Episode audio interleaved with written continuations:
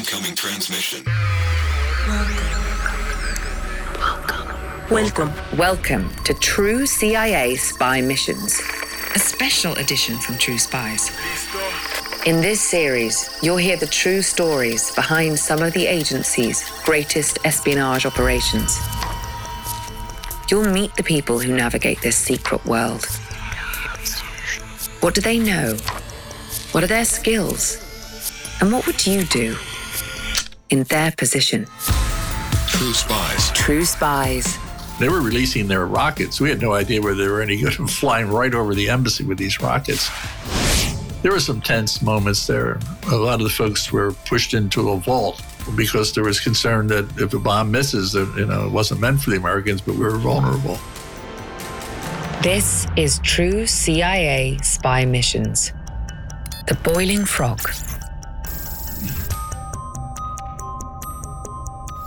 I'm Jack Devine, and I was the acting and associate deputy director of CIA. I joined the CIA in late 60s and uh, spent over 32 years in the CIA. Jack Devine built a career being in the right place at exactly the right time. He ran the Counter Narcotics Center and oversaw the capture of drug lord Pablo Escobar. He went to dinner parties at the home of Aldrich Ames before Ames became one of the KGB's most notorious double agents. Ever heard of a little operation called Charlie Wilson's War? More like Jack Devine's War. Jack ran the largest covert action campaign of the Cold War. He equipped the Afghan Mujahideen with Stinger missiles, a game changing move in the war with the Soviets. He made his way up the ranks of the CIA to become the second in command in the clandestine service, and later to lead its worldwide operations. In short, he was at the peak of his career, the world's top spy master. His career in the agency spanned over three decades and seven foreign assignments. But this story takes place on his first overseas assignment in 1970s Chile, when President Salvador Allende was overthrown in a coup, and Jack, then a junior officer, was trapped in his station in the embassy in Santiago, wondering how history would be written. You spent a lot of time looking out the window, which, by the way, you shouldn't do a lot of that when you're expecting a crisis, but you're in the intelligence business. At least you can give an eyewitness report. But I think we sent a note saying, so far, nothing. you know, so I don't think there was a lot of chatting. I, I, I think the chief sat in his office thinking, you know, what is about to happen and how that is going to play out. And I was there, likewise, sitting there thinking, what's the next move here? What do we do? We didn't know. You didn't know the answer. I mean, what happened was not foreseen. What happened was the rise of Augusto Pinochet, who reversed Allende's leftist policies and led a brutal dictatorship that lasted for nearly two decades. Under the Pinochet regime, tens of thousands of Chileans were tortured and thousands more were killed or disappeared. Contrary to popular belief, the CIA was not responsible for the coup that brought Pinochet to power. Or at least, so says Jack, who wants to get the record straight. It's just not true. Trust me, I was right in the embassy. Of course, the agency did attempt one coup in Chile, three years earlier. In 1970, socialist politician Salvador Allende won the country's presidential election with less than 37% of the vote. He squeaked out his victory in spite of a highly secretive effort on the part of the CIA, a strategy they called Track 1. At the time, there was widespread fear that Allende would install Cuban style socialism in Chile. Under Track 1, the agency gave its covert backing to media and political parties that could undermine his support. Obviously, things didn't quite go according to Plan A. So after Allende won the election, Richard Nixon devised a Plan B. Track 2. When in 1970, the CIA was instructed to try and organize a coup, which failed terribly. When the election came, and they realized that it was made up, that Allende actually won. They were surprised.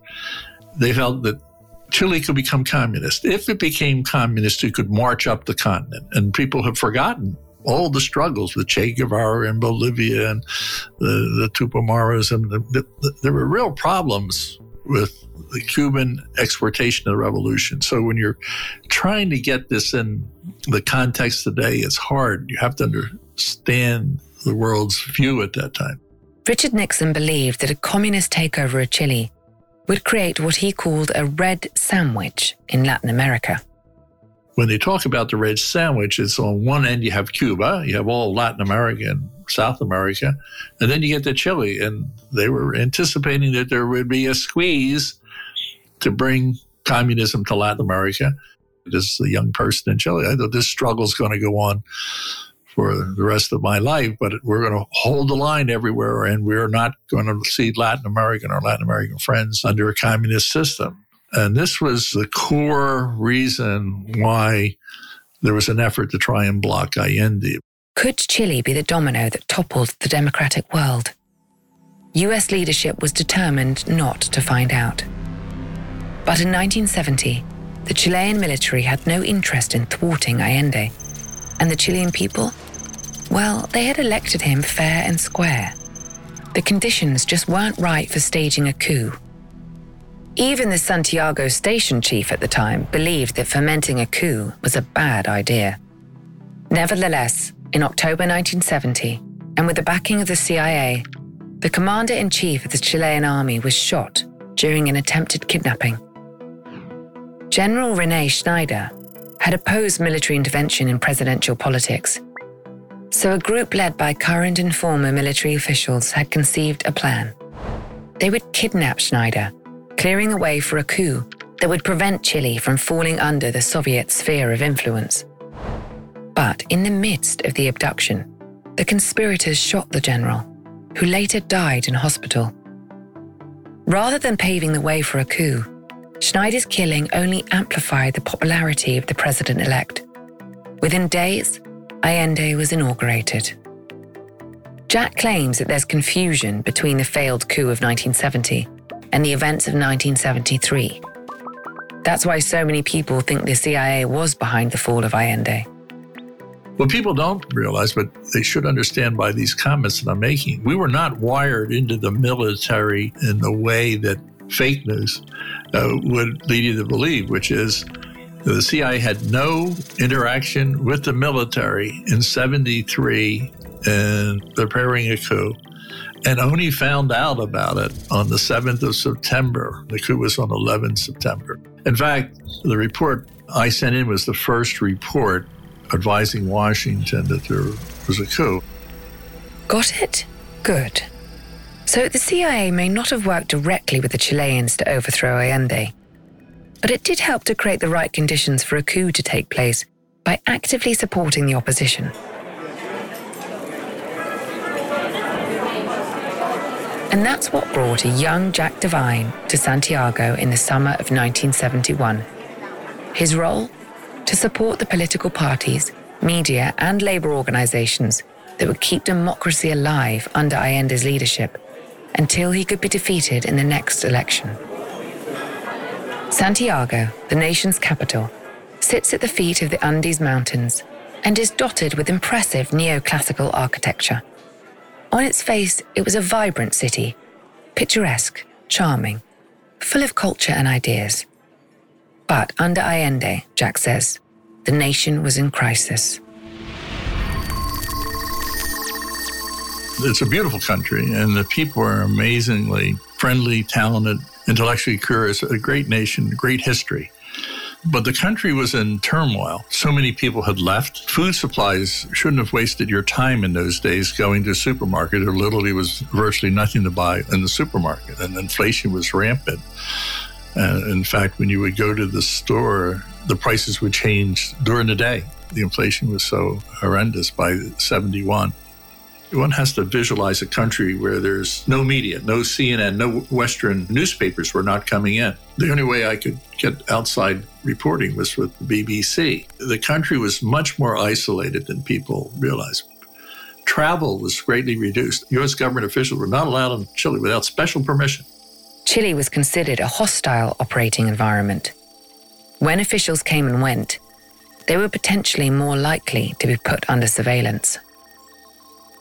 So it was a really tight environment because they considered the risk too high to have non essential travel. And that stayed in place for years. So there was a tremendous amount of personal tension, national tension, which only grew as the years passed under Allende. Every month, the situation became increasingly tense.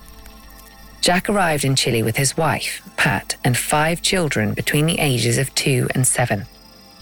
You must remember, for a junior officer, Santiago was the place to be. Chile was one of the most important locations for covert action at the time, second only to Vietnam. Jack was so excited by the job that he didn't give much notice to the danger that surrounded his family. Like the proverbial frog in the pot, he hardly noticed that he was in hot water, even as things slowly came to a boil. There is a naivete that exists in uh, people, and I'll step up and say, you know, you're young, you think everything is manageable, nothing bad is going to happen to you. But I remember one of the most personal mistakes I think I made was to sit down with my wife in the living room and pull out a shotgun and say, look, we could have riots, people can be coming through the door. And if they come to the door, aim at the chest. And she said, well, how do you reload? so. Being married to a spy is not for the faint of heart. But Jack's wife, Pat, took a keen interest in helping her husband succeed. In their early days in Chile, Devine was tasked with recruiting agents, typically foreigners, who would share secrets with the agency. And Pat got in on the effort. She was very gregarious, and I was more, more what I would call a wallflower. We would go to cocktail parties, and next thing I know, she'd be over say, Look, Jack, meet this guy. He'd give him a card. I got better at it. I need a little push there. And it isn't the movies where you go in and you throw some you know, blackmail documents in front of someone, particularly in the American intelligence business. It was often finding the right person that wanted to work with you. But how do you make someone want to work with you? Pat had an instinct invite them over for a party. Loosen up your prospective foreign targets with a few cocktails a bit of disco and dancing, and who knows? Maybe that Soviet doing the hustle will become your next key asset. One asset in particular would prove instrumental in building up the opposition. She was a grandmotherly middle class woman and a member of a civil activist group. Maybe not the first person you'd expect to be involved in covert action.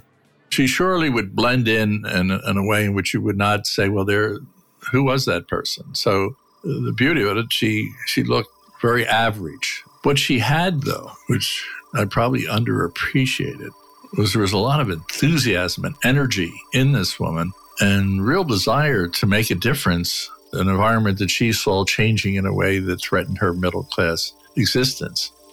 In other words, an asset who could fly under the radar. She even flew under Jack's radar. I didn't see where the intelligence was coming from. The country was moving in in bigger ways than you know your local social club, right? But she seemed enthusiastic and said, "Well, I'm organizing our group to do a, a march, you know, because of the shortage of food, and you know, it'd help if we had a little money, we could get out more people, and so." I gave her the equivalent of $800, and that was the end of it. I walked out the room and said, Well, that was an interesting lady. I'll keep her in mind for future things. I didn't think about it for a month. And then I was leaving the embassy one afternoon, and I could hear a little noise, and I was walking down the street, and there were thousands of women marching with pots and pans. Masses of women and students beating their kitchenware, protesting nationwide shortages of food and household goods. And there, at the very front of the parade, was Jack's asset. Turns out, $800 can go a long way. There was another face in the crowd he recognized too the woman who cleaned his house. And I thought, no, this is not just the middle class. This is more pervasive. It was an eye opening for me. It opened my eyes to the depth of the problems that the, the government was facing. And if I were in the Allende government, I would have tried to take notice of that because maybe they had crossed the Rubicon. There was no way back economically at a certain point. He left the scene of the march with his chest out and head high, proud that he'd made a smart investment in a highly effective asset. Mission accomplished. Or so he thought. Well, I wasn't anticipating that there was going to be a problem or I would have stayed on the street for sure. I would have followed it all the way to its ultimate conclusion. But it seemed to me to be a nice march that'll terminate with a nice speech, and that'll be the end of it. Oh, Jack, haven't you noticed? The pot has started to simmer. That night, Jack dined at the elegant rooftop restaurant of the Carrera Hotel, situated on the plaza in front of La Moneda, the presidential palace.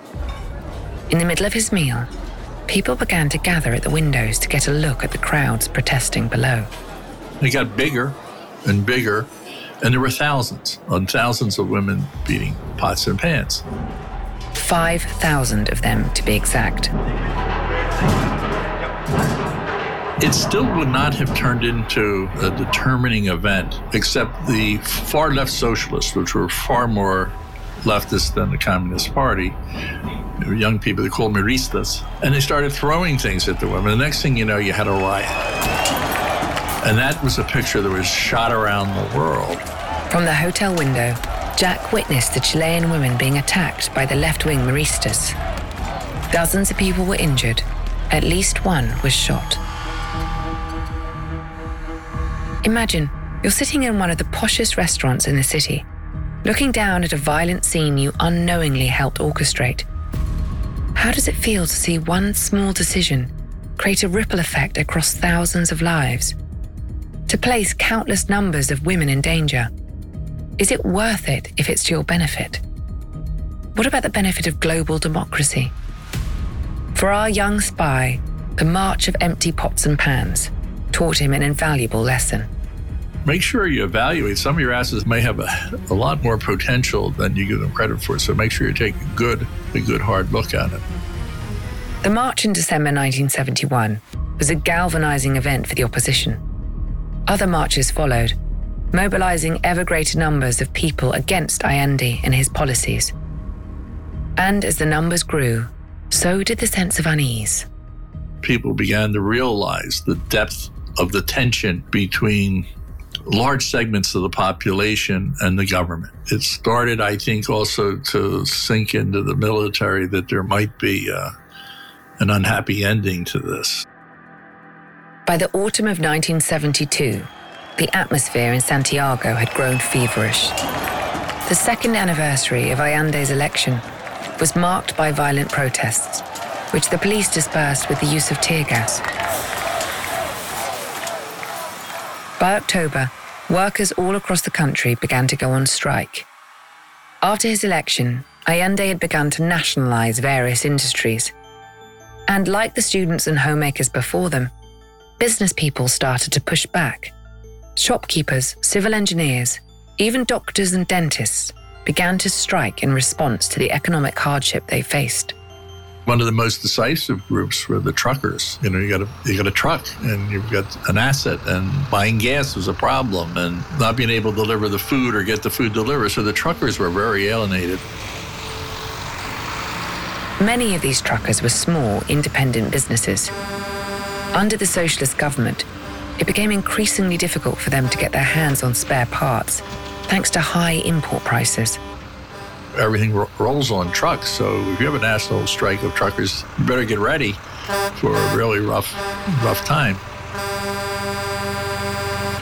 But how much rougher could things get? As it turns out, the answer was just around the corner.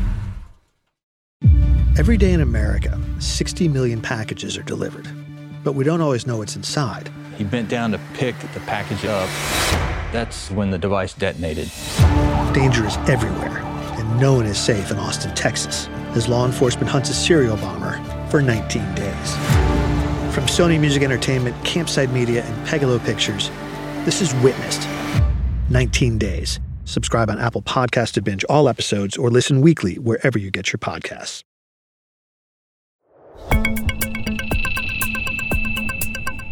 Within months, rumors were swirling of an imminent coup. But it was hard to sort out the credible news from the empty threats. Jack says that one of the worst ideas proliferating in the intelligence business is to rely on baffling code language to deliver information. Many people do this in the intelligence business, and I would tell them for a good reason, please don't do this. If there's a coup, call the embassy at this line and say Uncle Harry's here or the baby's about to be delivered.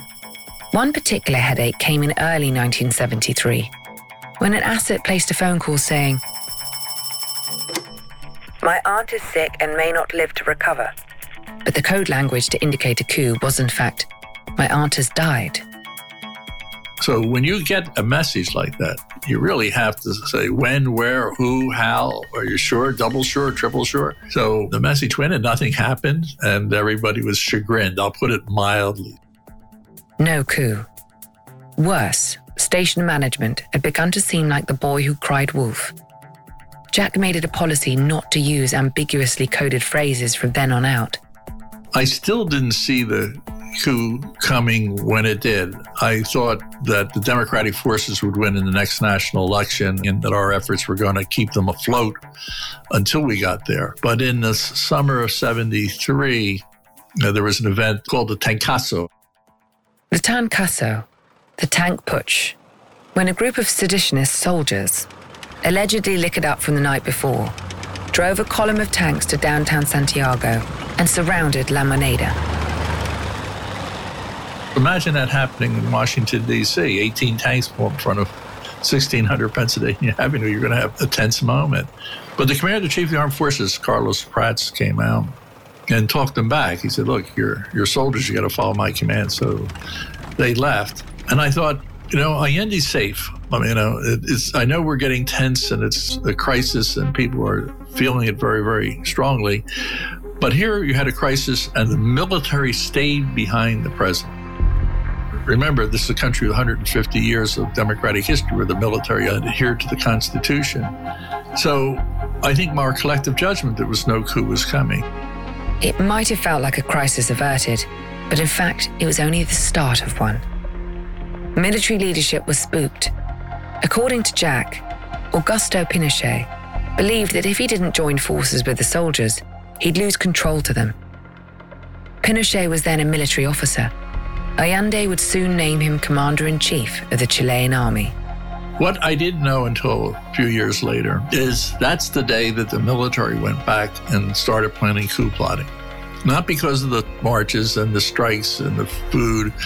They went back because the military institution was starting to get cracks in it, and they were losing control over their own institution. And that is the trigger by September, the country was still rocking and rolling, and we were getting more and more of the view that it might not last until until the end. It might not last for Allende. Jack received word of the final event one afternoon a few weeks later. It came from his number one asset, his wife, Pat. I was in a great Italian restaurant. It's called the Carla. I was there having lunch with a colleague, and one of the officers from the station came in and said, Jack, your wife really needs to talk to you. Why would Pat need to speak with Jack so urgently that she would try to reach him at a restaurant? Jack had a hunch. He quickly made his way back to the station to get on a secure phone line. Pat told him in no uncertain terms Your friend called from the airport. He's leaving the country. He told me to tell you the military has decided to move. It's going to happen on September 11th. The warning was soon confirmed by a second source, who added the time that the coup was to take place 7 a.m. Jack sent the information to the White House in a critic, a top secret cable delivered straight to the president and to the top of every relevant governmental agency. He kept his message short and sweet. On September 11th, the military will start a coup in Valparaiso, It'll kick off at 7 in the morning, and it'll include the Army, Navy, Air Force, and Carabineros. And it'll be announced on Radio Agricultura. I only sent one critic in my life, but that was it. But the baby had been born. Uncle Harry had arrived. The aunt had died. And the station had cried wolf one too many times. When the message that I sent in reached the analyst, sadly, they, they committed the mistake that happens in, in the analytical world. In the analytical world, this mistake is often conventional wisdom. It never happens here. It'll never happen here. Convention wisdom overrides. So the analytical world was far away from the streets of Santiago said there isn't going to be a military coup. And they didn't dissent it or at least didn't move on it. But because it was a critic message, it got to the White House nonetheless. The night before the coup was set to unfold, Jack remained in the station with a few of his colleagues. As the hours went by, they received a series of bizarre phone calls, presumably assets warning about the coup in unintelligible codes. Finally, it was 7 a.m.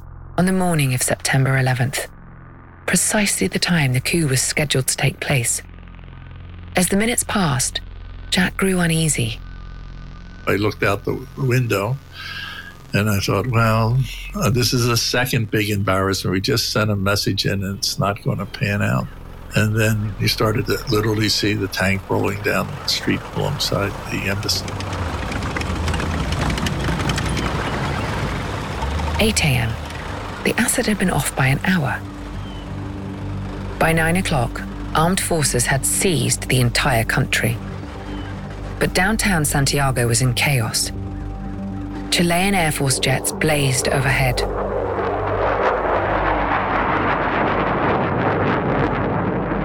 They were releasing their rockets. We had no idea where they were any good, flying right over the embassy with these rockets. So there were some tense moments there. A lot of the folks were pushed into a vault, you know, lead walls or steel walls. And because there was concern that if a bomb misses, that, you know, it wasn't meant for the Americans, but we were vulnerable. Firefights, skirmishes, and gunfire persisted for hours. At 11 a.m., Allende delivered a live radio address, effectively his suicide note. Long live Chile, he said. Long live the people. Long live the workers. These are my last words. I am certain that my sacrifice will not be in vain. Sometime around two o'clock, Salvador Allende placed a gun under his chin and fired. The long and painful Pinochet regime had begun. There was an immediate but not long lasting sense that an international national security crisis has been averted. We're not going to have another Cuba. So, in that context, when they collapsed, it was that the red menace, this red sandwich, had dissipated, and now, you know, we'll have to fight them in other places. So, there was indeed a sense of okay, you know, Allende was stopped. But what was not factored in is what came behind it. The atmosphere was hardly jubilant. Having worked through the night, Jack was now trapped in the station. A couple hours later, there was a total lockdown that lasted for several days, and you couldn't leave. So we had to break into the embassy commissary and get food, along with the defense attaché. So we were stuck in there, and uh, that is when the Pinochet forces rounded up people. We didn't see it. You couldn't see it. You didn't know what was happening. We were stuck in there. They did receive occasional reports, however. One was particularly rattling. There was a very brief window where I received notice that there was going to be a, an attack by the military against a house adjacent to me that Cubans had lived in. Remember, he hadn't seen his family since the coup began. Amidst all the turmoil, Pat has been holding down the fort on her own. Jack began to worry. What if they raided the wrong house? The military had lifted the curfew for a small window of time so that people could go out and procure supplies. Jack checked. There were just 10 minutes left. Put yourself in Jack's shoes. You moved your beloved wife and family to a country in political turmoil. You worked to bolster the opposition, setting the scene for upheaval and violence. Now, the capital city is effectively a war zone. Clean-up operations are taking place on the streets. And next door to the site of a scheduled raid, your family is hiding out without you. If something happened to them, well, who's to blame? Could you live with the consequences?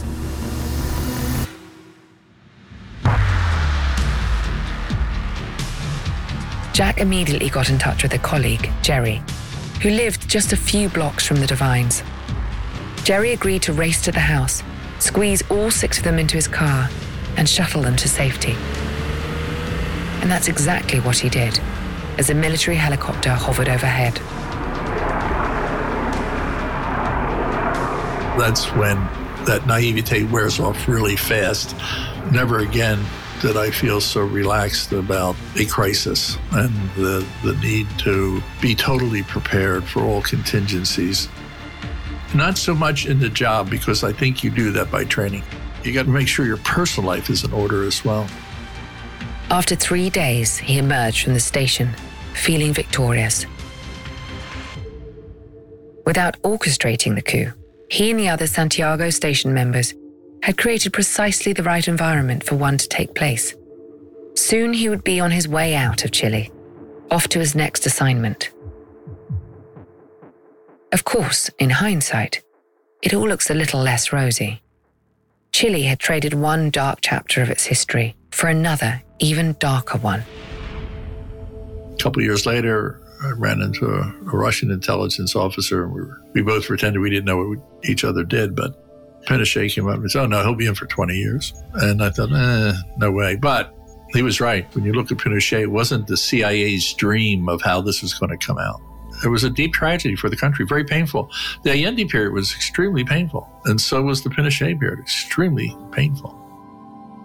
In the aftermath of the coup, Jack met with an asset who had been held captive by the Pinochet regime, who believed that he was a member of the far left. When he said that he'd been tortured, Jack suspected he might have been exaggerating. So the asset rolled up his trouser leg, displaying the evidence. His scars and bruises confirmed that he'd been shackled by his jailers. You don't do that for theater. In other words, the story you're telling is probably accurate. So, Jack, was it all worth it in the end? Do I have any regrets about my career in the agency? And particularly on any of the covert action operations. I do not have any regrets. I consider myself to be fortunate to have been in CIA. I would have thought, along with the chief of station in 1970, the idea of the coup was a bad idea.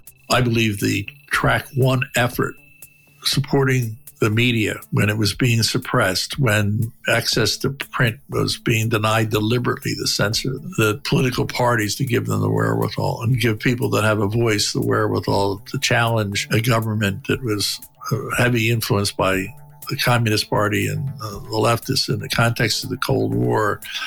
I have no trouble with that whatsoever. And I think that was appropriate.